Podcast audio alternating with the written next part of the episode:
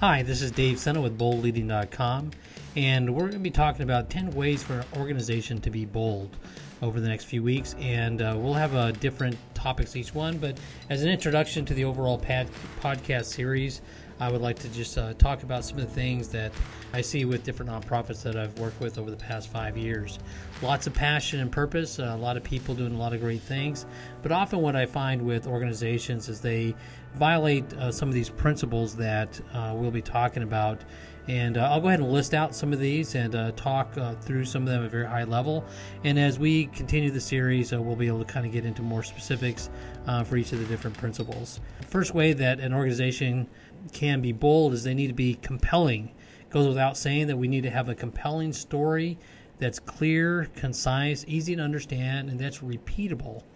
That's one of the things that a lot of times we forget. If we're going to have a viral message that's going to be used by our board of directors, volunteers, or other staff, it needs to be repeatable, memorable. And so we need to really work hard at developing a story about our organization that's less about precision and more about passion. The next thing that I think organizations don't do very well that they really need to concentrate on is to be focused. I was just meeting with an organization today, and as I was talking to them a little about uh, what do you do, they listed off about five or six uh, really big sort of pushes, things that are sort of underdeveloped at this point, but they're really passionate about. And one of the analogies I shared with them is if they can imagine that they had 10 people that were spaced apart a few feet, and in front of each of these 10 people was a giant 100 pound boulder, uh, and they were being asked to push that boulder 100 yards to cross the finish line. And they uh, were going to be timed. There was an urgency to this matter. So they would have a choice. They could cheerlead and try to get all 10 boulders across the line, or they might decide, let's concentrate on five of those and get the other five people five of the ten double up, and you'd have uh, two people per boulder, and you'd have a, f- a far much better chance of getting one of the boulders, or in this case, five boulders across that 100 yard line quicker than you could do 10. And that's really the issue is how do we get our uh, help the people that we are geared to help? Let's say there's 10 different types of people we could help. How do we Uh, choose which ones that we're really going to help? And I find organizations really have a hard time with this, they feel like it's a moral dilemma. And one of the challenges here is if you don't focus in on instead of 10 to 5, maybe a 5 down to 3, is that you will waste a lot of energy trying to pull push a lot of boulders that maybe you weren't meant to put or you don't have the expertise to do it and you're going to waste a lot of time. And so you need to have a really difficult conversation early on with people that understand your organization, understand what you're about, and really focus in on what are the most important things that we need to get done. Even through a strategic planning process, you would like to do the same thing. So we want to have a compelling story that we talk to people about who we are, and we want to be focused. And uh, we want to not try to do too much. And a lot of times when people are in the growth mode, I tell them, you know, for going faster and farther uh, trying to do more, what are the things you're going to give up because you can't do everything. The next thing that you're going to have to do to be a bold organization, you're going to be, have to be persistent. And uh, you have to determine a path of least resistance. And you want to, as you are moving forward, again, going back to that boulder and moving it forward, you have to be willing to continue to move that inch by inch and just keep going. And as you f- feel like you're getting past that, that 10 yard line or going 10 feet or 20 feet, that you keep going and keep going, that you're just persistent at what you're doing a lot of times, uh, if you really feel your cause is important, it's very urgent, you are going to meet resistance. You're going to have barriers, which we'll talk in our next principle, but you need to be persistent, continue to push through. And the next principle that we want to talk about is perseverance, and very similar. Uh, but the idea here is that not only do you want to determine your path of least resistance, but you also want to understand that there are going to be barriers and that you need to figure out what those are and get past them. The next things you want to do is be very specific in what you are, uh, how you're communicating with people. So we talk about that compelling story and are sharing it with people, one of the things that we're trying to do there is to share and then invite them to be part of the journey that we're on or that they're on. We want to invite ourselves on their journey. In order to do that, we need to have a very specific call to action as we're out talking to individuals or groups. So if we're at a service club or a group of people that we're going to share with, we have to decide: Am I going to go talk to them about volunteering with my organization? About a specific project that uh, we're trying to buy a van, we're trying to send somebody and send product to a third world country. What is it we're asking them to do? We want to be very specific. So if we're asking for money, ask for money. If we're asking for their advice, ask for advice. If we're asking them to volunteer, we want to do that or to sponsor an event. But find one ask, be very precise about it, and then talk to them specifically about that call to action. So share your story and then how their action will help propel your story forward. And if you can do that, you'll have more more uh, people that will be able to be attracted to you and be able to come and be a part of you because they have less to think about.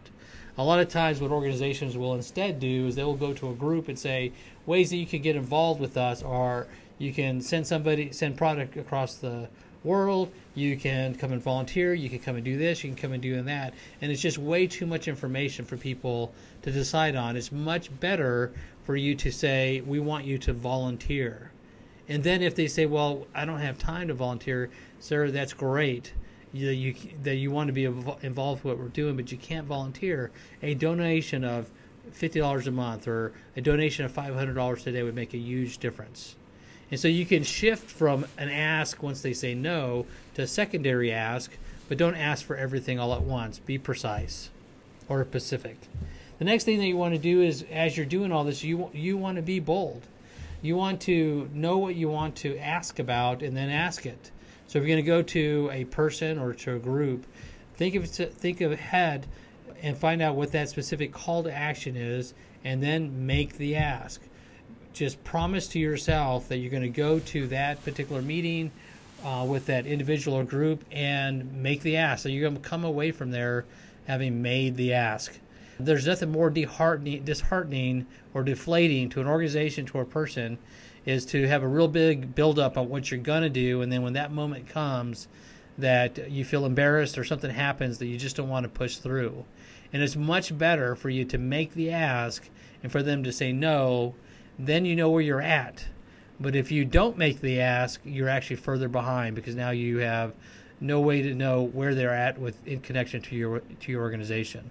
So if you want to save yourself some time, make the ask. And if they say no, you've saved your time because you know you don't need to continue to follow up with them. Or it's a not yet and you can follow with them next year. The next thing that you want to do is you want to be connected. Identify top 100 people that you can be connected in different call to actions, whether it's volunteering, whether it's dollars, whether you're asking for their advice, but find a list and put it down 100 people that you could come to and talk to them specifically about your story, what you're doing, and have a specific call to action for them. So not only do you want to make sure that you have a message and that you know what groups you want to go to and the asks that you want to do, but you want to look be very creative about who are other people that we can be connected to. And say, Dave, I don't have 100 people, just me, two, three, four other people. Well, Take those four people and say, Do you have two people? Now you're at eight.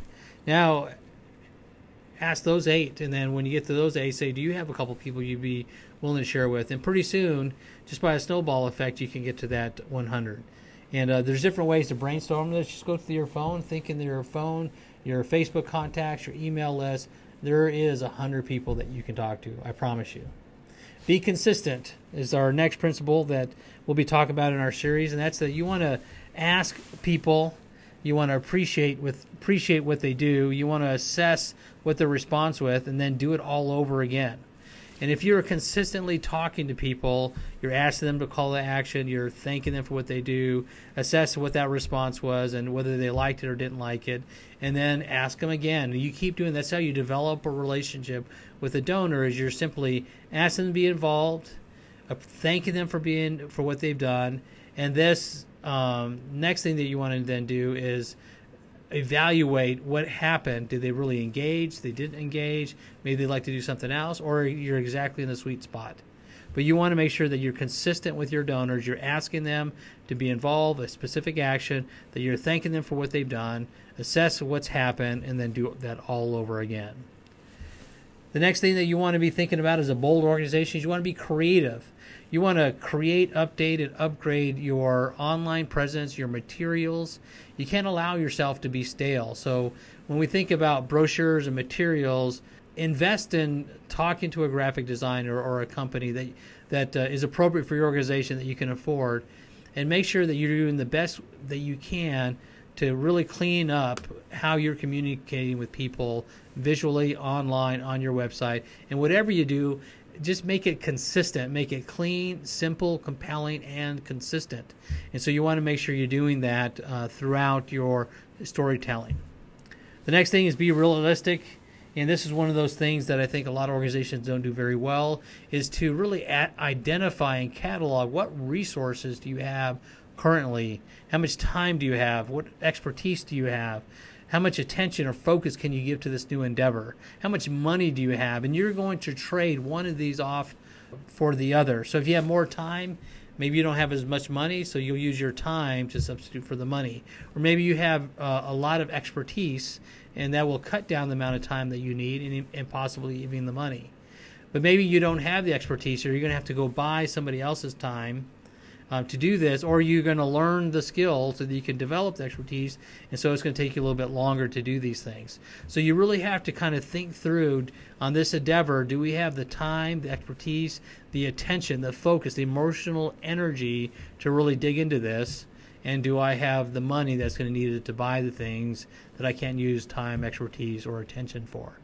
So being realistic about your resources is super important and allows you also to be very specific about the call to actions to the people around you to be able to get resources that you need that you don't have. So if you need more money to buy something or to give something away or to impact somebody, then you need to go find that money. And so you need to, that's one thing that you know you need. So then you, when you go out and talk to donors, you can ask specifically for the amount of money. Or if you there's a particular expertise you need, maybe you're trying to do a new endeavor and you need some legal advice or some human resources advice. You need advice, and maybe you buy it uh, through a service, or maybe you find somebody that's in that field and you ask them for an hour of their time. But you want to figure out what your resources you have, what resources you're going to need, and wherever that gap is, that'll give you a call to action uh, for people around you for that top 100. The next thing that you want to do, and probably the most important thing, is that you want to be hopeful. You want to think about what do I want my organization to be like in 5, 10, 15 years. If somebody dropped out of the sky 5 million or 50 million dollars, what would I want my organization to be doing? and think about that, put it down on paper, and go through those same exercises about resources. What resources do I need? How can I make it much more specific and clear? And so, as you're out talking to people, you can rehearse that a little bit, and you just never know that you might talk to that one person that says, I really believe in what you guys are doing, and I see that you have a vision to make a huge world changing difference. And instead of trying to help you with those 10 boulders, I'd like to help you with this one boulder. And I don't want to take it 100 yards, but I want you to be able to put it on the back of this truck and go 100 miles an hour. That's what we want to do. And so you just never know what's possible until you write it down and start rehearsing and sharing it with other people. And that's how you develop momentum. Over the next probably 10 sessions, we'll be talking about each of these in more depth. We encourage you to be a bold organization. This is Dave Senna at boldleading.com, and we look forward to chatting with you more. And as you're able, comment below, and we'll see you the next day.